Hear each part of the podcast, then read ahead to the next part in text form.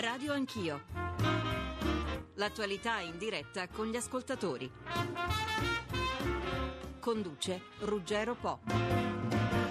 Festa internazionale del lavoro, buon primo maggio a tutti. È una ricorrenza che in questo giorno viene celebrata in tutta Europa e in molti altri paesi del mondo, lo sapete, ma ricordarlo non guasta, per ricordare i traguardi raggiunti dai lavoratori in campo economico e sociale. Una festa che nasce negli anni tra 800 e 900. Sono numerose le manifestazioni, come sapete, che oggi attraversano l'Italia in un periodo che per il lavoro è il peggiore da molti decenni. La disoccupazione resta al massimo con il 12,7%, 3 milioni e 248 mila italiani senza stipendio, ancora peggio per i giovani tra i, 20, tra i 15 e i 24 anni con il 42,7%, un dato che è stabile rispetto al mese scorso ma è tragicamente aumentato del 3,1% nei 12 mesi. Gli strumenti per accompagnare la ripresa e le assunzioni sono al vaglio del Parlamento. La Commissione del Senato è alle prese col decreto Poletti, che qualche problema ha suscitato alla Camera, dividendo gli stessi soci della maggioranza. Per non decadere deve essere approvato entro fine mese. E proprio oggi, in questa data simbolica, il Ministero del Lavoro apre il portale Garanzia Giovani, il piano italiano per l'occupabilità. Ministro Poletti, buongiorno. Giuliano Poletti è il ministro del lavoro. Si dice ancora del welfare o avete italianizzato la dizione e si chiama del lavoro il ministero? Si chiama del lavoro e delle politiche sociali e quindi ha dentro sia la parte lavoro-occupazione sia tutte le problematiche eh, relative ai problemi sociali, quindi dalla povertà e tutto quanto collegabile alle difficoltà e alle problematità sociali. Uh, Ministro, sono molte le questioni che voglio affrontare con lei e con i nostri ascoltatori in questa mezz'ora che lei ci dedica. A proposito, 800 05 0001 è il numero per, per intervenire, c'è anche un numero per gli sms che è 335 699 2949. Voglio parlare dei problemi sociali, della disoccupazione, del decreto lavoro, ma voglio cominciare con l'ottimismo e quindi voglio guardare avanti e chiederle di spiegarci un po' meglio come funziona questo progetto che voi avete su Garanzia Giovani. Questo progetto è un progetto che è costruito e costituito insieme alla comunità europea, ha una dotazione finanziaria di un miliardo e mezzo di euro, è gestito puntualmente, quindi per i servizi direttamente erogati a livello delle regioni, perché sono le regioni competenti nella materia del lavoro nel nostro Paese, ed è un progetto che ha come obiettivo quello di raggiungere tutti giovani dai 15 ai 29 anni che non studiano e non lavorano, eh, per fare in modo che questi giovani possano avere un'opportunità, una possibilità, un punto di contatto.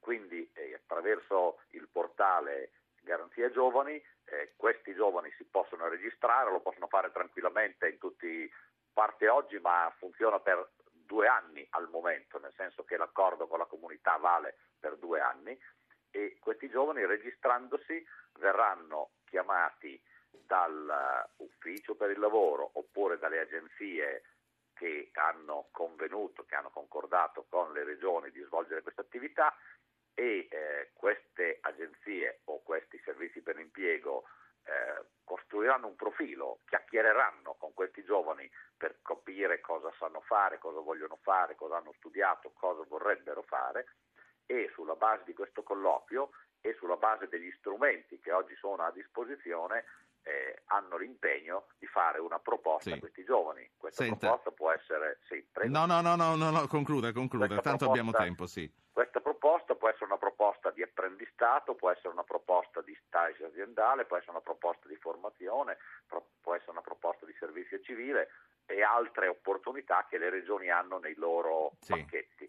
Quindi un contatto, una presa in carico e una relazione tra le istituzioni pubbliche e questi giovani. Ecco, mi chiedevo, oltre alle chiacchiere, lei ha detto faranno una bella chiacchierata, ma dall'altra parte, alla fine, eh, ci deve essere la fase successiva che è quella del posto di lavoro disponibile. Quindi chi li mette a disposizione questi, questi posti? Chi attingerà questi profili che verranno fatti dai, dai servizi per l'impiego?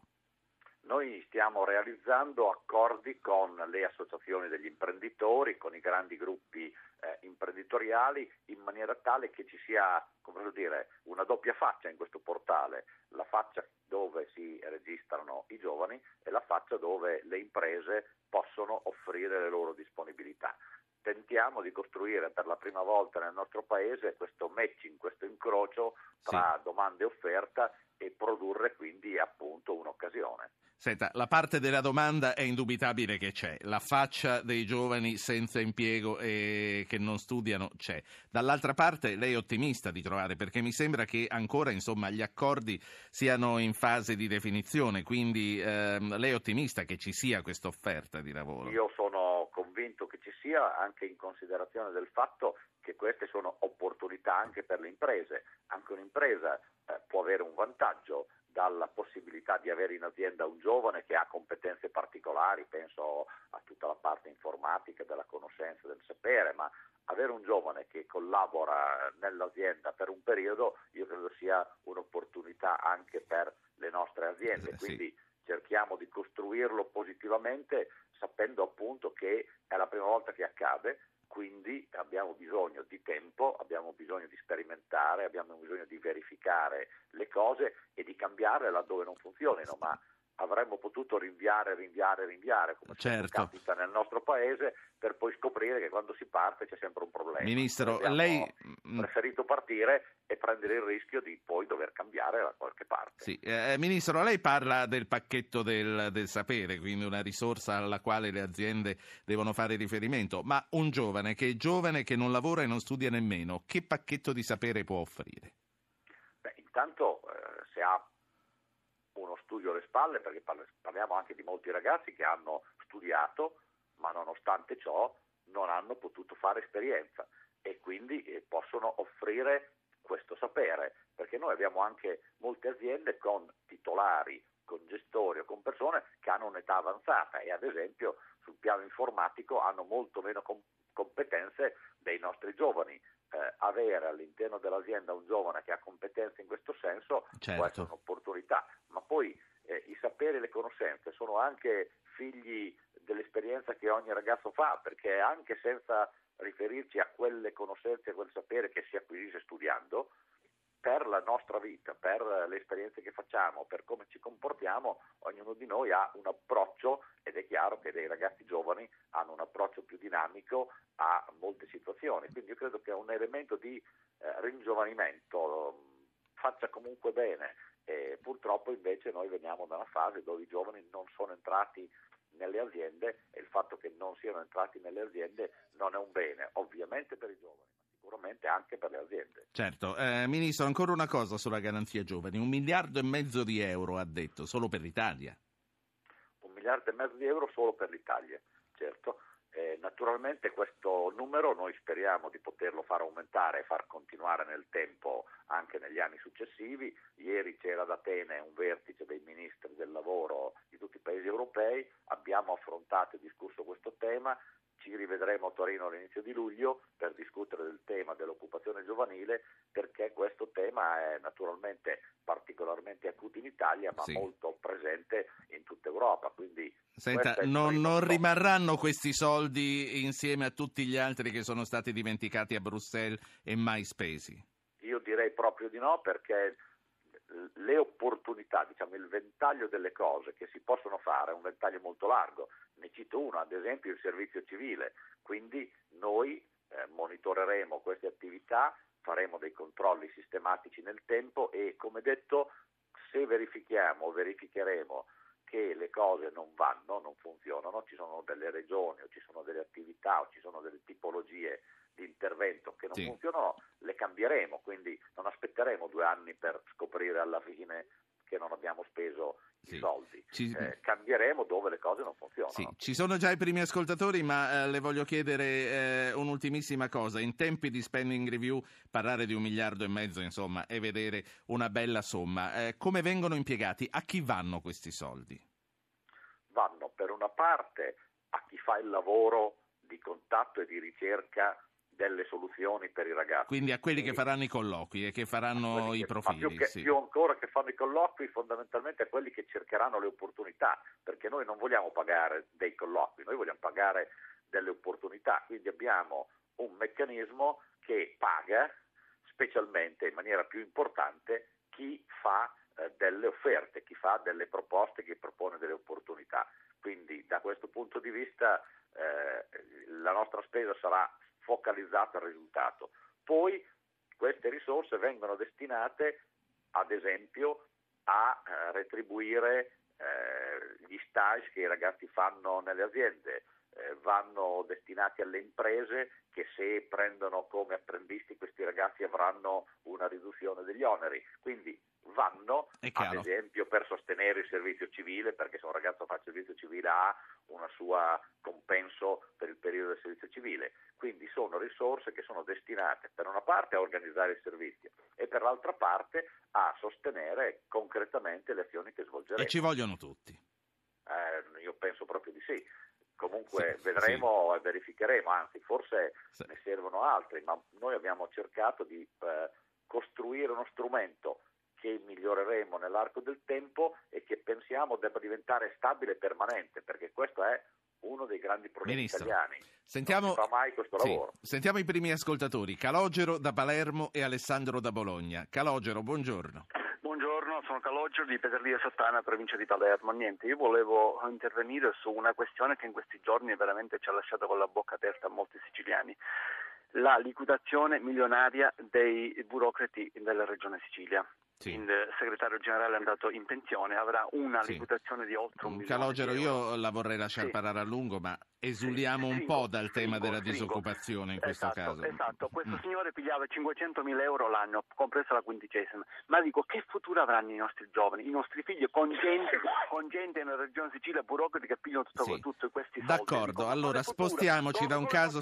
No, no, ho capito, per... capito, capito, capito. Ci spostiamo da un caso specifico e ragioniamo più in generale generale su quelle che sono queste distorsioni del, del, sistema delle retribuzioni che anche il governo, mi sembra di capire, sta affrontando e tutti ci auguriamo che ce la faccia. Alessandro da Bologna, buongiorno. Buongiorno, sono Alessandro Alberani da Bologna, due domande per eh, il Ministro. Eh, ok sulla velocità con cui il governo sta procedendo e mi sembra che la garanzia giovani dia, gar- dia, degli aspetti positivi.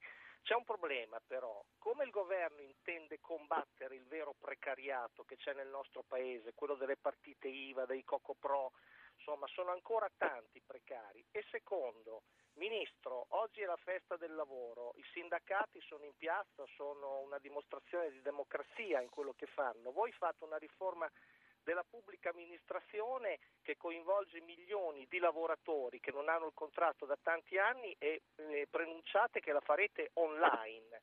Ma lei che è stato un cooperatore, che ha sempre creduto nelle forze sociali, pensa che facendo la consultazione online sia un processo veramente democratico? Grazie, grazie Alessandro, è molto è, è complessa la risposta da dare a Alessandro. Allora, eh, facciamo una piccola riflessione sulle super pensioni che denuncia il nostro ascoltatore di Palermo e poi concentriamoci sulle questioni dei sindacati e delle partite IVA che eh, solleva um, Alessandro. Ministro. Eh, per quel che riguarda i super stipendi, il governo ha deciso ha preso una posizione molto chiara quando ha assunto la decisione di mettere un tetto e di tagliare tutte le retribuzioni pubbliche che superano quel tetto, quindi 240 sì. mila euro. Questa è la nostra scelta. Noi pensiamo che questa debba essere una regola generale, ci deve essere una relazione tra lo stipendio più basso di un lavoratore eh, in un'organizzazione. Noi pensiamo che questo debba essere una regola che tendenzialmente poi non la può imporre lo Stato ad un'impresa privata, ma insomma noi pensiamo che un dato di equità nel rapporto tra i lavoratori nel trattamento economico ci debba essere. Sì. Quindi l'abbiamo definita regola Olivetti perché fu Olivetti il primo a eh, porre questo tema in questa maniera e noi pensiamo che tutte le amministrazioni pubbliche debbano eh, adeguarsi sì. a questo tipo di impianto. Quindi la Regione Sicilia ha un suo statuto autonomo ed ha un'autonomia statutaria, ma detto questo noi lavoreremo perché ecco. tutti abbiano il tetto. Veniamo alla materia più sua invece. Allora... I sindacati che oggi hanno il loro grande giorno e che voi eh, un po' ignorate, dica la verità. Allora, qui c'è una lunga diatriba, una lunga discussione sul punto. Io da Ministro del Lavoro eh, incontro sistematicamente tutte le volte che è necessario le parti sociali, quindi le organizzazioni dei lavoratori e le organizzazioni delle imprese. Eh, è quello di trovare delle modalità, adesso oh, la, la consultazione online probabilmente non risolve ogni cosa, ma è una modalità che aiuta a far sì che arrivino tutte le opinioni sul tavolo, perché sappiamo che la nostra storia è fatta anche di tutele puntuali di specifici interessi. Allora, se parliamo di pubblica amministrazione, c'è l'interesse legittimo dei lavoratori delle pubbliche amministrazioni e c'è l'interesse legittimo dei cittadini che debbono essere eh, prese in considerazione. Quindi bisogna trovare una modalità attraverso la quale tutte le opinioni in campo e tutti gli interessi in campo sì. possono esprimersi e un governo ha il dovere di eh, corrispondere e di prendersi la responsabilità delle decisioni con riferimento a queste situazioni. Io credo che questo sia il meccanismo che bisogna cercare di costruire senza sbandamenti eh, su un versante o sull'altro. Questo è uno dei temi che abbiamo di fronte perché quando parliamo di cambiamento nel nostro Paese abbiamo bisogno di cambiamento anche sì, nei meccanismi di relazione. La questione è la mediazione sindacale è superata, è da ritenersi una cosa del passato? Non tanto la mediazione sindacale, ma eh, l'idea che eh, attraverso questo confronto questo sia l'unico confronto, o sia quello che decide, o sia quello che influenza in maniera decisiva il, eh, la scelta del decisore finale. Eh, noi pensiamo come governo che eh, nostro, eh, l'obiettivo che abbiamo sia quello di dare la miglior risposta possibile ai cittadini italiani per i bisogni che hanno. E noi sappiamo, ad esempio, sì. che abbiamo bisogno di un cambiamento profondo anche della pubblica amministrazione, delle burocrazie pubbliche, quindi c'è bisogno di cambiare le regole, c'è bisogno di cambiare, eh, come posso dire, far scattare un meccanismo che migliori il funzionamento delle sì. pubbliche amministrazioni. Partite IVA, Ministro. Uh, questo è un tema molto delicato e complicato. Noi abbiamo scelto di fare gli interventi che abbiamo fatto e stiamo facendo sul mercato del lavoro e sulle tipologie contrattuali anche per contrastare questa uh, situazione, perché nelle partite IVA ci sono purtroppo, e bisogna tenerle in considerazione entrambe, due facce. Ci sono le vere partite IVA, che avrebbero bisogno di avere una migliore regolazione, magari qualche tutela in più, perché è una tipologia contrattuale che da questo punto di vista è, veramente... E poi c'è tutto il precariato mascherato. E poi, c'è tutto il lavoro dipendente mascherato eh, che invece va combattuto. Allora noi abbiamo detto rendiamo più certe e più definite le regole del mercato del lavoro sugli altri contratti per poter dire non usate partite IVA e non usate Coco che non sono veri, perché avete la possibilità sì. di usare contratti a termine, perché avete la possibilità di usare altri contratti e quindi cercate di farlo. Noi peraltro abbiamo attivato un coordinamento interno al Ministero per lavorare a trovare forme per combattere la precarietà ancora in maniera Ministro. più eh, forte, perché sì. va combattuta. C'è un altro ascoltatore che è Vito. Buongiorno Vito. Buongiorno, eh, auguri chiaramente a tutti i lavoratori, compreso i giornalisti. Sì, grazie. Ehm, ehm, niente, io, anche, anche, il ministro lavora, sì, comunque. Sì, sì, sì, no, certo, assolutamente. Eh, allora, volevo dire, volevo dire semplicemente questo. Eh, mio padre è andato in pensione a 50 anni, io forse ci andrò intorno ai 70. Oggi quanti ne ha? Oggi ne ha 45. Sì. Allora, tra questi due estremi secondo me bisogna trovare un, un compromesso, una, un, un, nuovo equilibrio, nel senso che una volta raggiunti i 40 anni di contributi bisogna poi concedere la possibilità di andare in, in pensione a prescindere dall'età, magari introducendo eventualmente delle penalizzazioni se uno ci va troppo presto, eh, perché si può raggiungere chiaramente i 40 anni anche prima dei 60. Teniamo presente poi che eh, prima si parlava di precariato, eh, molti precari se lo sognano di arrivare a 40 anni di contributi. Sì. Eh, grazie Vito, Ministro. Sì, questa è una situazione molto difficile, però in questo esempio c'è una spiegazione del problema. Noi abbiamo avuto una lunga fase nella storia del nostro Paese dove le persone sono andate in pensione presto, molto presto o troppo presto. Eh, abbiamo una situazione anche qui incredibile per cui abbiamo tipologie di trattamento pensionistico diversissime per cui ogni categoria ha la sua pensione, insomma sinceramente siamo in una situazione per la quale abbiamo prodotto noi delle ingiustizie, con le regole che ci siamo dati, dico noi per dire l'Italia, chi ci sì. ha governato, chi ha fatto quelle scelte.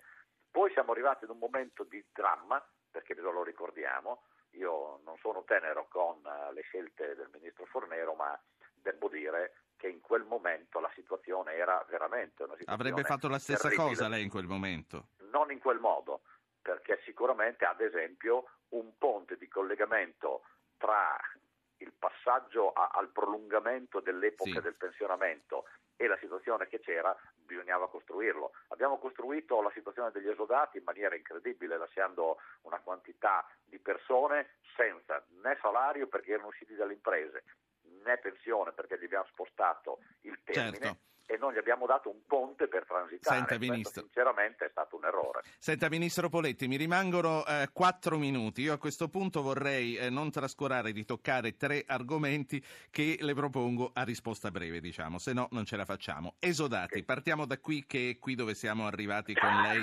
parlando della Fornero. Ci sarà un tavolo tecnico nei prossimi giorni. Qual è il vostro obiettivo? Il nostro obiettivo è quello di definire un perimetro certo per le figure che vengono definite esodati, perché al momento facciamo anche fatica a sapere del numero delle persone di cui ci stiamo occupando e per quanto possibile trovare una soluzione strutturale che riguardi tutte queste persone, perché fino ad ora abbiamo proceduto, il Parlamento ha proceduto positivamente a salvaguardare dei gruppi di esodati, ma eh, ne sono rimasti fuori una grande parte quel meccanismo io credo che se ce la faremo, perché c'è un problema di risorse naturalmente, se ce la faremo bisognerà provare di risolverlo in maniera... Tavolo tecnico fra chi e chi? Eh, c'è, è un tavolo tecnico ma anche politico perché è presente il governo col Ministero del Lavoro, la Commissione Lavoro della Camera e del Senato, l'Inps e il Ministero e allora? dell'Economia. E allora, qui siamo alla Commissione Lavoro della Camera e del Senato, al decreto lavoro. Alla Camera la parte più a sinistra, diciamo, del PD ha modificato in senso garantista il suo piano, tanto da portare il Presidente e suo predecessore Cesare Damiano a essere accusato di sudditanza ai sindacati. I sindacati tengono eh, Damiano e la parte che lui rappresenta in pugno ed è vero che lei ha detto a Sacconi di essere d'accordo con lui? Allora, io lì c'era scritto il ministro si è sfogato con Sacconi, l'unico detentore dei miei sfoghi è mia moglie, quindi io non mi sfogo con nessun altro. Poveraccia. Eh, sì. eh, ma, ma, le mogli eh, sono fatte anche, anche per questo, funzione, sì. diciamo così. No, assolutamente le cose non stanno in questi termini. Stavamo scherzando naturalmente perché certo. poi ci inondano di mail, sì. Certo, certo, figuriamoci.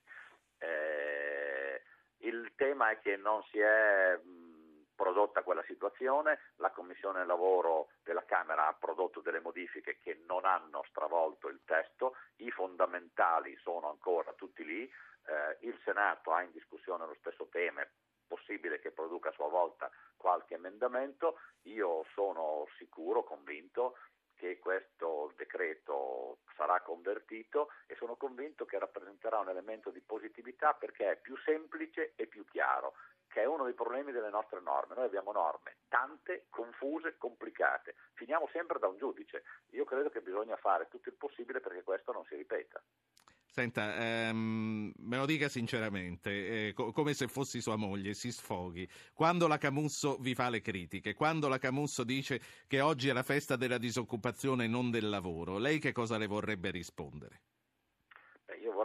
Che da una parte capisco perché eh, la segretaria della CGL è preoccupata, giustamente come lo sono io, della situazione della disoccupazione e dei problemi dei lavoratori italiani.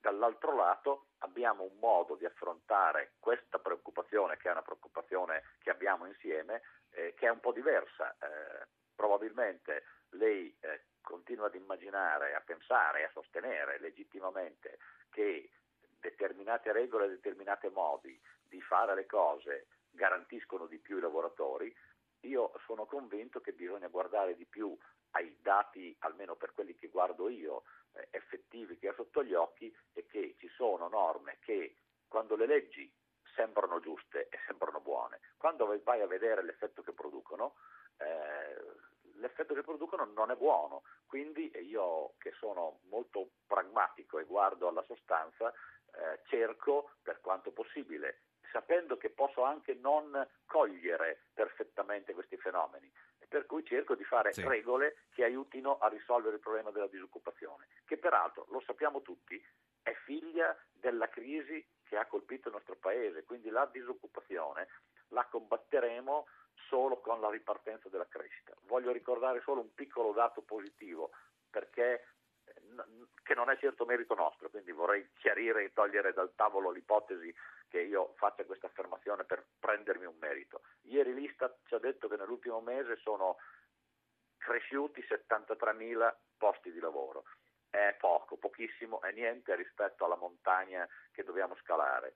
Però noi abbiamo bisogno anche di fiducia, abbiamo bisogno di guardare anche i segni positivi, perché sì. se guardiamo solo al grande, grandissimo e drammatico problema della disoccupazione che abbiamo, rischiamo di prenderci paura sì. e non agire. Una, una, battuta e poi la saluto. Passo alla seconda parte con un rappresentante di maggioranza e uno di opposizione per commentare anche le cose che abbiamo dette e lascio che lei possa raggiungere il Quirinale dove sarà da poco per la festa del primo maggio. La battuta che vorrei è questa. Il sindacato, mentre tutti si rinnovano, ha bisogno di rinnovarsi anche lui, la CGL in testa tutte le organizzazioni, compreso il sindacato, ma tutte le organizzazioni di massa che hanno nella rappresentanza, la loro funzione hanno bisogno di un grande rinnovamento perché l'innovazione, la tecnologia, il sì. computer, il personal ha fatto sì che le persone oggi pensino molto di potersi rappresentare da soli. La saluto Giuliano, Giuliano, Poletti, Ministro del Lavoro. Buongiorno, Grazie. buona giornata, buon buona primo maggio. A voi.